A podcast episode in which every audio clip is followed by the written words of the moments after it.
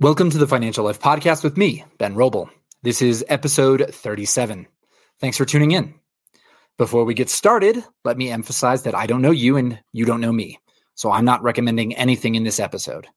Instead, my goal is to ensure that you can make decisions in your financial life with as much context as possible. Happy New Year! It's 2024. And to get this year off on the right foot, I want to talk about the man in the green bathrobe. Now, this is a story, a parable from Las Vegas. And here's the story. A man and his wife travel to Las Vegas for their anniversary to sightsee, do some gambling, see a show. And after a long night out and losing $1,000 gambling, the man wakes up to find a $5 chip sitting underneath his bedside table. Now he thinks this is a magical sign or an omen. So he jumps out of bed, he grabs his green bathrobe off the chair next to the bed, and he runs down to the casino floor. He goes to the nearest roulette table and he bets the chip on red seven. And it hits, paying him 35 to 1 odds on his $5 or $175. He continues to gamble and he puts the winnings on another single number again, and it hits, leaving him with $6,125.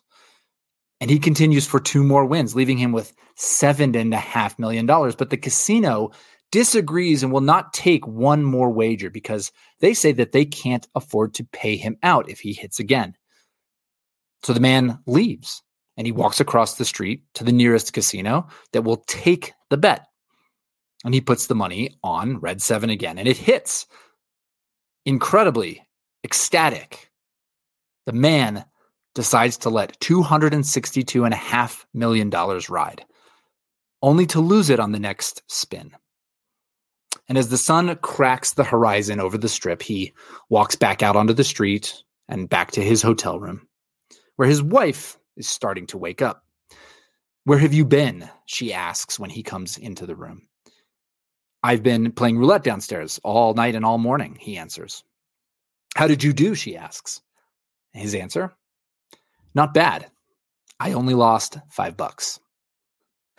now, now, this story has a great message for all of us. Now, the message from Las Vegas is obviously different, and that's why the Bellagio and the Venetian are so nice compared to my house. I don't know about yours.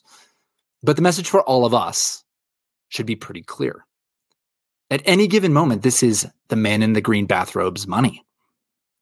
The $175, the $6,125, the $7.5 million, the $262.5 million, or the $5 chip itself.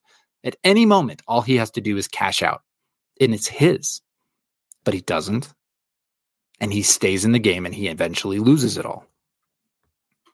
Now, early in this podcast, episodes 16 through 19, we talked about a framework for wealth using four buckets a cash bucket for day to day expenses and emergencies, cash plus bucket for large intermediate purchases, an investing bucket for long term goals, and a legacy bucket for ideas that will outlive us. And none of those buckets, or at least not the first three, are return maximizing buckets. That is, their job is not to make your money as big as it can be. There is an argument that your legacy bucket can be used that way because, as we talked about before, it isn't money that you need for anything. But the point here is to make sure that you're not the man in the green bathrobe. If you try to maximize your wealth across your financial life, there will be a day where you will wake up over risked at an inopportune moment and it will cost you. Now, I'm not doing this podcast talking about this story because I have any idea what's going to happen this year, and neither does anybody else. This isn't a premonition. This isn't a warning, nothing like that. But it's important for us to be financially responsible to understand how we are risked and to ensure that we are not over risked. Thanks for listening. I hope this is helpful context for you and your financial life.